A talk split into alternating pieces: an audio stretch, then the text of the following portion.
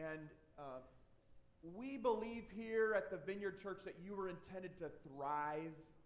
And what that means is uh, Jesus said, I have come that you might have life and life to the fullest. And so we believe that that happens through four different areas. One is worshiping God, and so that's our Sunday morning services and your own devotional lives. The second part is be in community. Those are our, our growth groups and our vineyard communities. If you haven't jumped into a vineyard community yet, I want to encourage you to jump in. It's where you can be known and be known. And um, the third area is called Get Equipped. This is where we are getting equipped to do what God's calling us to do and be what God's calling us to be. So we do that through our, our equip classes and other classes around here. And the last part is do the stuff. We want everybody to be on a ministry team where they're doing ministry, where they're getting involved in ministry, okay? So today, I just want to highlight, highlight this because really, if somebody says, John, what's the pathway here? What are, what are we all about? Really, if, if, if you are moving forward in these areas, man, it's something happens in, in our lives and hearts, okay? So we just want to highlight that every once in a while. And then today we're starting a brand new series called Unstuck. And we're talking about, for the next three, four weeks, we're going to talk about how to rise above the worst day or days of our life. How do you rise above when you, and just so you know, when, when you hit a, a roadblock in life, I see so many people get paralyzed and they just they just stay still and all of a sudden what do we do if we can rise above that worst situation and see what God's doing beyond the current situation. So, how do we rise above that worst day? And today I want to talk about two things. One, this idea of weeping, and, this, and then the second part is don't get better. And so that's where we're going today. Uh, Sandy called the police station, and she, she, as she called the police station, she said, This is the worst day of my life. And she was panicked. And she, a policeman's on the phone at the office. She says, I woke up and I have this horrible headache, this migraine. And I had this intense fight with my teenage daughter. And then my car died. And on top of it all, I left my door open to the front, front door as I was getting something, and a skunk is in my house. And so the police officer said, Ma'am, be calm. It's okay. Um, be calm. And he's like, What do I do? And so somebody said, Put a trail of brun- bread crumbs from where the skunk was to outside. And so she said, The police officer, ma'am, the day is going to get better. I guarantee it. I was told all you have to do is take a piece of bread and from where the skunk is in your room, like lay every once in a while, every couple feet, put a small piece of bread so that it leaves your home. And so he's like, You're going to make it. You're going to be fine. If you have any more problems, just give us a call back. We'll help in any way we can. Well, two hours later, Sandy called back. She had done exactly as she told, and now she had two skunks in her home. what do you do on the worst day of your life? What do you do? What do you, how do you proceed forward? Uh, the year was 1012 BC, so a thousand years before Christ, about 3,000 years ago. David was a young guy, was 29 years old, and he experienced the worst day of his life. The worst day of his life. Um, early Years earlier, the prophet Samuel anointed David as the future king of Israel. But, and David is thrust into sudden fame after he kills this guy named Goliath. Okay? Then he's a member, all of a sudden, he's, he's famous in, in, the, in the city, um, in the nation. He becomes a member of the royal household of King Saul, and he becomes commander of Israel's armies. David became this national hero in the nation of Israel. But King Saul became jealous of David and was didn't like David's success and decided to kill him. So he leaves the royal household and he roams along the hillside of Judea with 600 men. And during this time, David made his home in Ziklag in southern Judea. Okay? So for David, Ziklag was an uneventful, ordinary city. It was almost boring. And then it happened one day.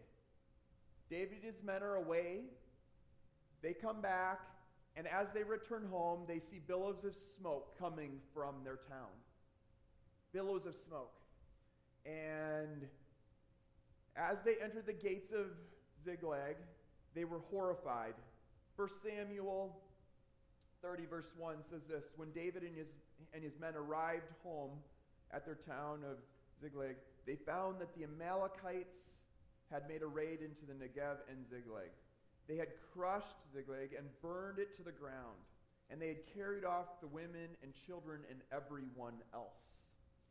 This was the worst day of David's life.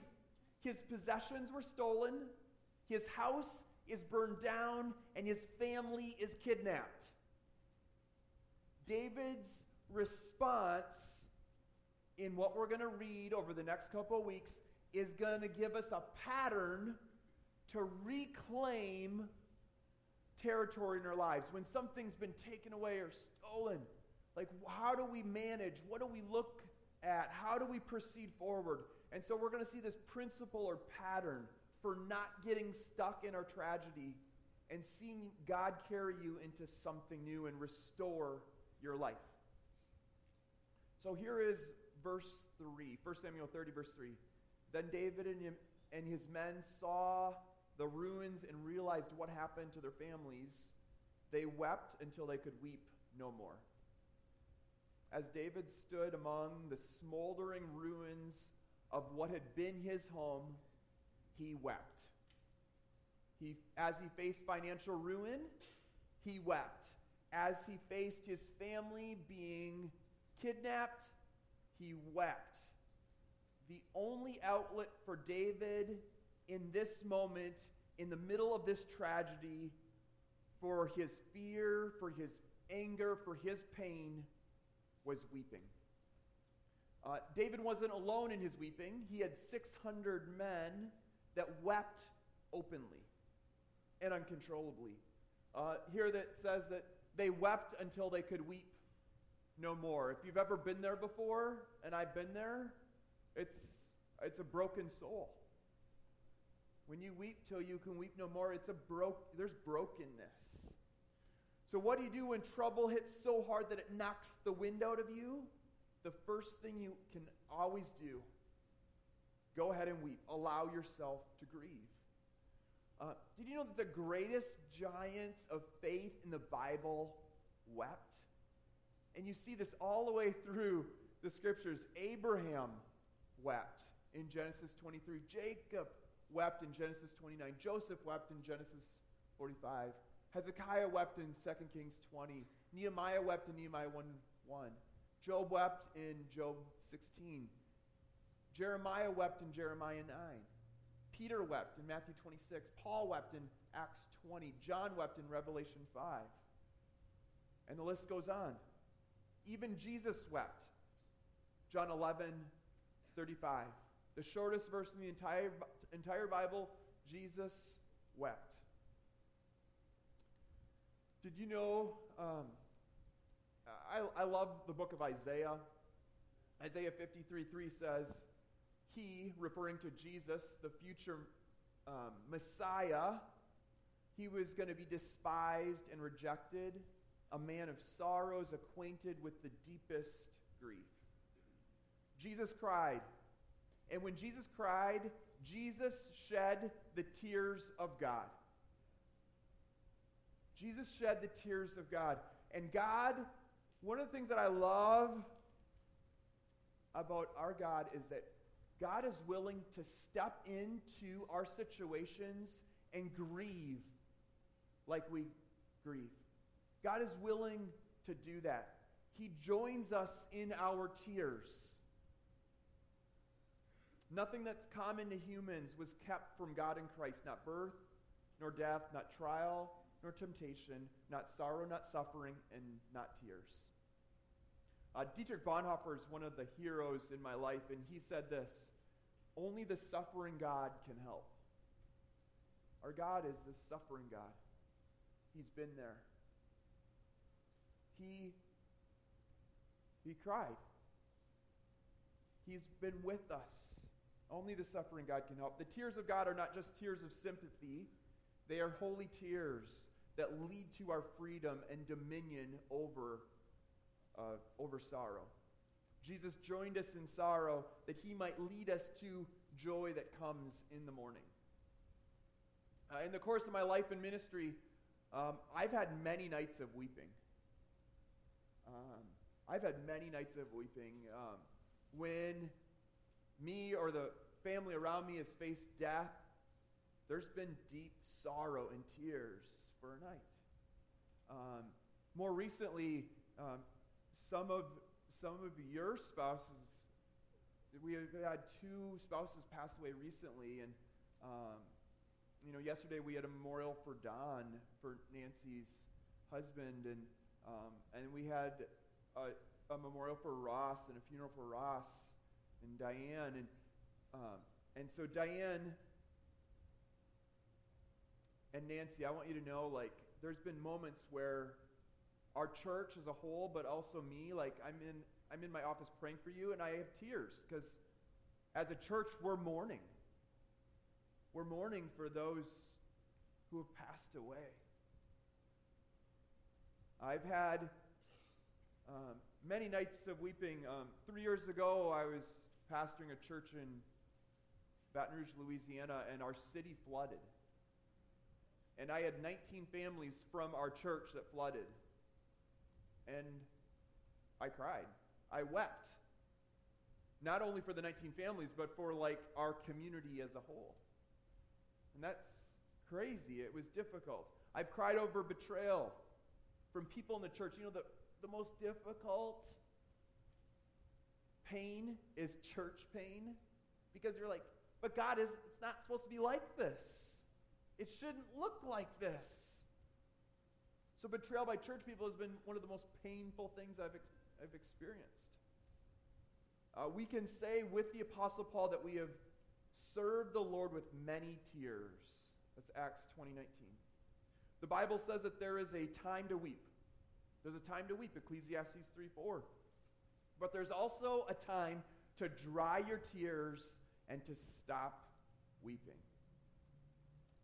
Psalm 30, verse 5 Weeping may endure for a night, but joy comes in the morning. If you continue to hold your grief and sorrow, it will turn to self pity, which can destroy your life. It'll prevent you from coming out of your pain into a place of healing. Um, this next story, I, I tried to find the reference for it. I think it's just a made up story, but I want to share it with you because it's good. Um, so there was a, a one a neighbor was asked to watch little Robbie. He was about five years old, and uh, but he was having a hard time separating from mom. Uh, mom had to go, had an appointment at the doctor's, didn't want to bring him with. So this neighbor's watching little Robbie, and Robbie's just having a bad day. And uh, finally, the neighbor said, Little Robbie, do you want something to eat? And Robbie's like, Finally, Robbie says, Yes. And just the night before, Dad had read Robbie the story about how to eat uh, fried worms. So Robbie said, Yes, I want fried worms. And so the lady went into the garden. She picked up a couple rocks. She found some worms. She brought them in. She said, Robbie, here you go. And he said, Now I want you to fry him up for me. So she fried him up. He's still whining and crying. And she said, Well, what do you want? Like, she, he said, I only want one worm. I don't want a whole plate of worms. I just want one. He's still whining and crying. And and finally, so she takes one worm, puts it on a plate, sets it in front of him. I don't want just one worm. I only want half of a worm. So she cuts it in half. He's still crying, whining. And then he said, I don't want just half. I want you to eat the other half. And so she reluctantly, just out of wanting him to just be quiet, she ate half of this worm. And she thinks it's disgusting. She eats it. And then he just throws himself on the floor and he's just throwing the biggest tantrum of the whole. And she said, What's wrong? I dug up the worms. I fried them for you. I selected one for you. I cut it in half. I even ate the other half. What's wrong, kid? And Robbie said, You ate my half. because that's called self pity. Okay? Self, do you know that self pity is deadly? It really is. It is a capacity to destroy your life and your faith and lock you in a self imposed prison. That's, it's difficult to escape that, guys. It's difficult. The bottom line is you will never change your life by feeling sorry for yourself. You won't. It doesn't happen. And I've seen people allow, who allow their grief to conquer them. To just conquer them. It's sad and tragic. Their faith dies as they become absorbed in their own sorrow. And it, they be actually, they, it, it's their new identity all of a sudden. They take it on as their new identity. Instead of passing through the valley of the shadow of death, they make the decision to take up residence there. And I love the 23rd Psalm. It's the most beautiful psalm in the world. It's a picture of God going before us, leading us. And then when we get to the valley of the shadow of death, you know what happens? God goes from leading to right beside us. And I've seen Christians in the middle of their sorrow, what they do is they, as they're going through the valley of the shadow of death with God, God's right there. They say, God, I want to camp out here. I want to stay here. You're, you, you can go ahead, and I'm just going to camp out. I'm going to live here for a season. And they kind of push God out of their life. Don't take up residence in the shadow of the valley of the valley of the shadow of death. Like keep going.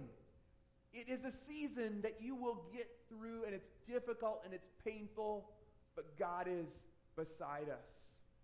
Don't allow grief to conquer you. As the last smoldering embers of what had been happening in Ziklag began to die out, 600 men of David's army began to dry their eyes.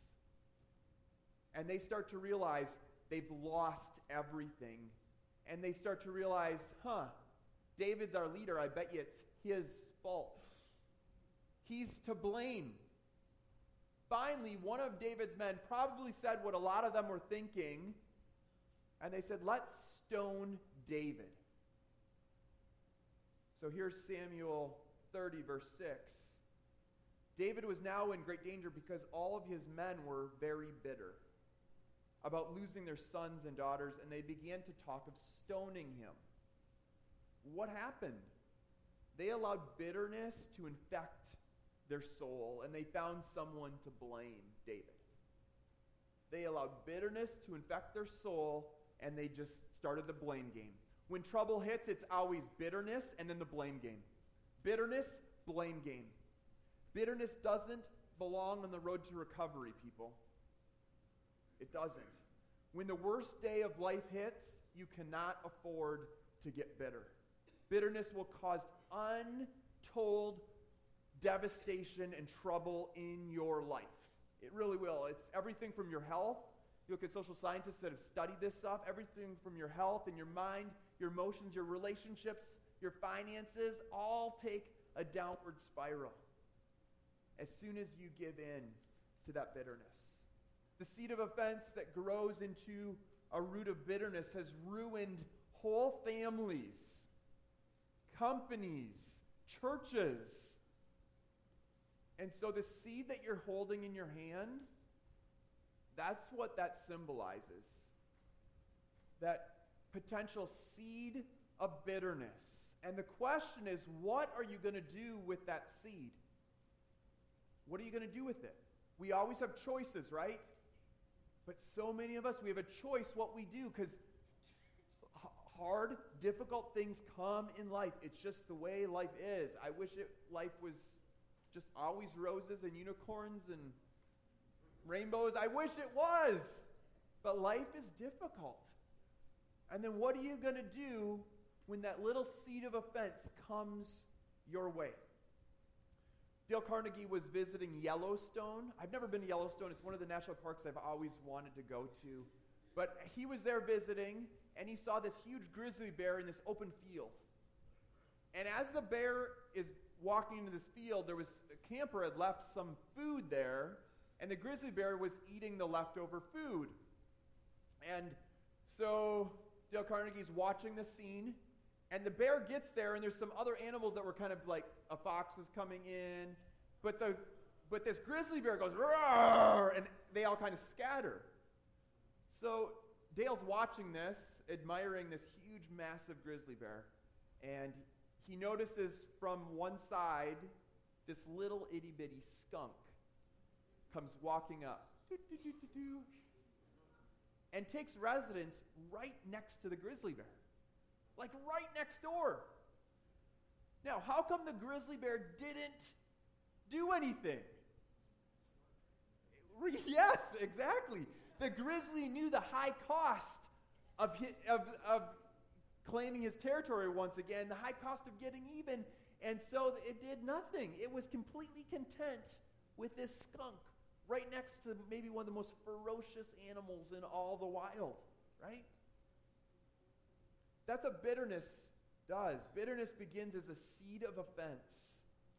And when you're offended, that negative seed is sown into our heart. And if you choose to walk in forgiveness, you stay connected to grace. And that, sh- and that seed shrivels up by the flow of God's grace in our life. And if you fail to forgive, you're cut off from the grace of God. You're cut off from the grace of God. The seed of offense becomes a root of bitterness. And that's the potential of these little things. It's so tiny, but once it takes root, I tell you, it does all kinds of damage in our life. As I look back now at about as 20 years of ministry, bitterness has destroyed more Christian Christians' lives than almost anything else. A countless numbers of people who began their journey to follow Jesus, they let something super tiny, this little seed of bitterness, get in their way, and it planted and took root and grew. And now I know some of those people that are not following Jesus anymore. And it breaks my heart. But it started with an offense. It started with this bitterness that they let take root. And it, it, it just destroyed them. It destroyed the relationships around them. It destroyed their connection with their relatives and friends and everybody else. It literally just, it's this acidic thing that gets poison in everything else around it. It's inevitable that offenses will come our way, guys. And we need to make up our mind before that we're ever offended. As a Christian, we always have we have to have one choice that we live into and embody, and that's called forgiveness. We must forgive. The Apostle Paul gave us really clear instructions how to respond to an offense. He says this, here's Colossians 3:12. Put on tender mercies, kindness, humility, meekness, long suffering, bearing with one another and forgiving one another. Bearing with one another, forgiving one another. Forgiveness keeps you in the flow of God's grace. And God's grace will prevent that seed of offense from taking root in your heart. But if you refuse to forgive, and I want you to know forgiveness is always a choice. You have ponder that. Forgiveness is always a choice that we make, okay? Forgiveness is not a feeling, it's a choice that you and I make. But if you refuse to forgive, you cut yourself off from the flow of God's grace in your life. And I never want to be cut off from God's grace. God's grace is the most amazing, beautiful, wonderful thing that you could ever experience in your life. You guys, Jesus was also very clear about this point, warning us that if we refuse to forgive the wrongs of others, God will not forgive our wrongs. That's really scary, actually. Uh, that's Matthew 6:15. That's like one of those wake up sobering moments as a Christian, right? Forgiveness is not a rejection of justice. And I, let me just mention this because a lot of times we're like, if I forgive, what about justice? What will happen to justice here? Doesn't, doesn't God care about justice too? Uh, instead, forgiveness involves deferring justice to God. We choose to forgive those who have wronged us, and how God chooses to deal with those who have wronged us is not our concern. Leaving the business of justice in the hands of God, we are free, uh, we're free to attend to our business. And what is our business? It's to forgive. Forgive 70 times 7. Forgive and forgive and forgive. Forgiveness can save your life and it can keep you on the road with Jesus. My heart's grieved every time I think about Christians who are living isolated, bitter lives, refusing to forgive, who hold on to that seed of offense and let it get rooted in their heart. They are no longer in church. They no longer have real joy. They're estranged from family members, and the list goes on. Proverbs 4:23 says, "Keep your heart with all diligence, for out of it springs the issues of life. Never let that seed of offense take root. Don't let the seed of offense take root in you. Weep, grieve, but don't get bitter. Weep and grieve, absolutely, but don't get bitter. Guard your hearts, people. Uh, let me give you a couple practical tips today. Number one, on the worst day of your life, it's okay to weep. On the worst day of your life, it's okay to weep. This is inevitable and understandable. David did. You will too. It's all right to, re- to release the poison of pent up emotional pain through weeping. And I just want to say the church is the best place on earth to weep. It really is. Like, we care and we want to support you. We care about where you're at, and it's okay. The church, we're an authentic, real group of people trying to follow Jesus to the best of our ability.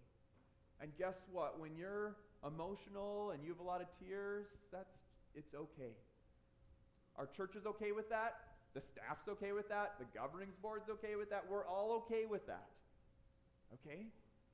So we care and we want to support you in the middle of those tears. Number two, although weeping may last for a night, joy comes in the morning. Movement forward into the new day requires choosing joy. And so Kate talked about this last week, didn't she? Continue to work on gratitude. And if you haven't written the 50 things that you're grateful for from last week, uh, this will help you move forward in joy in the middle of your pain. So, so often we forget about gratitude in the middle of our difficult circumstances. And so I want to encourage you gratitude's like the opposite spirit of this idea of like everything's going wrong and I can't make it. So so in the middle of your weeping and sorrows, like take some time and actually process what would it look like if I'm grateful in this situation. And number 3, when you encounter the worst day of your life,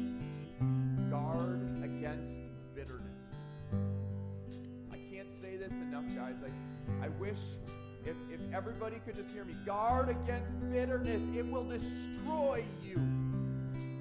Guard against every bit. And like these seeds of offense, they come our way. And the question is, what are we going to do with it? The seed of offense always comes flying at us, and we're holding on to it. Do we allow it to take root or not? Don't let it take root in your life. Encounter the worst day of your life, guard against bitterness. Choose to forgive. Choice. Forgiveness is always a choice.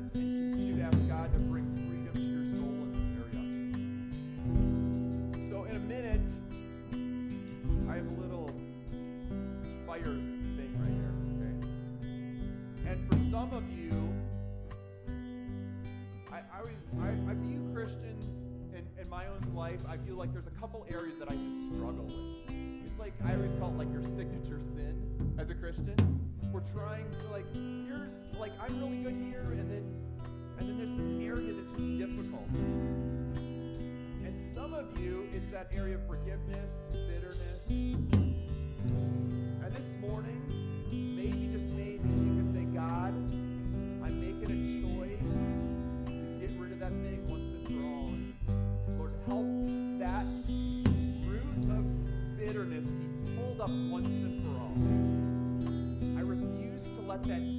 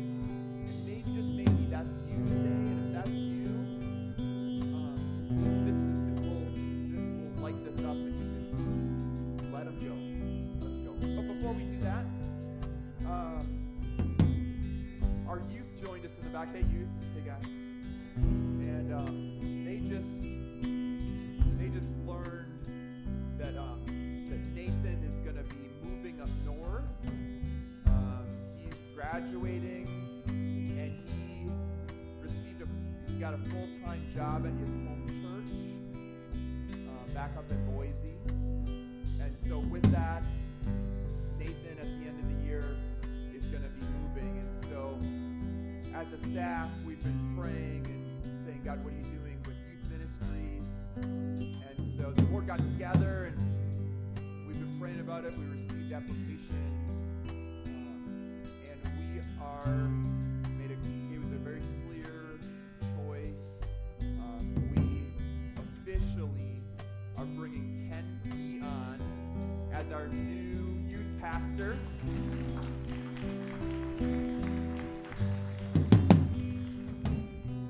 And so I'm excited for this new. Yeah, keep playing. It sounds good, right? I'm really excited for Ken and for our youth, and I'm I'm I'm so excited for Nathan. He's been an amazing youth pastor for the last three years. Yeah, give him a hand.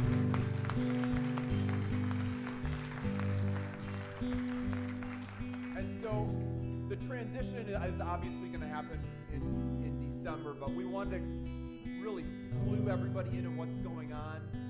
So as Ken's jumping into some new initiatives with youth, we uh, I want you guys to know and be praying for him. And, and I'm just going to have Nathan pray for Ken now. So um, as we're working through this transition, Nathan, if you have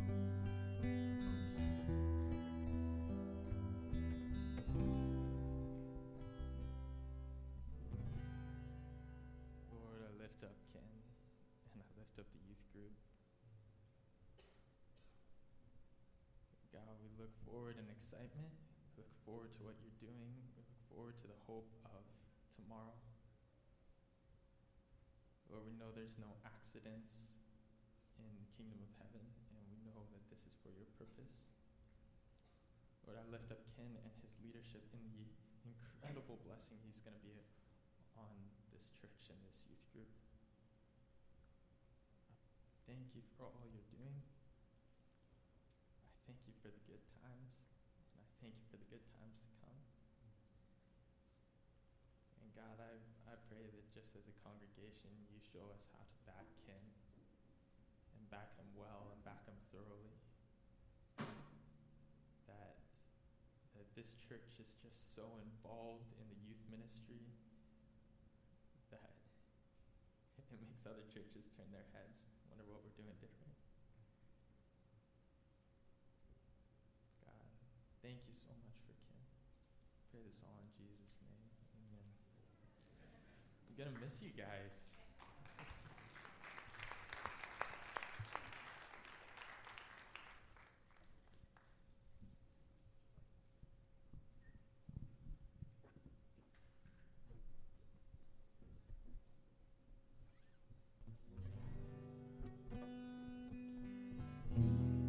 So if you guys can do this, let's pray for our youth program for junior high, senior high. Let's pray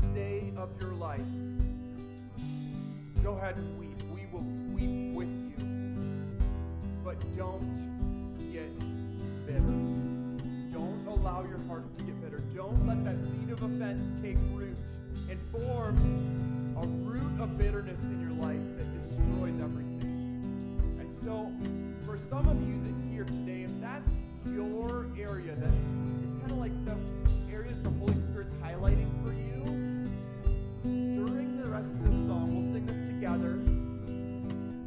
For those of you that are saying, you know what, that's, yeah, I, I have an issue. I have unforgiveness. That I'm willing, by God's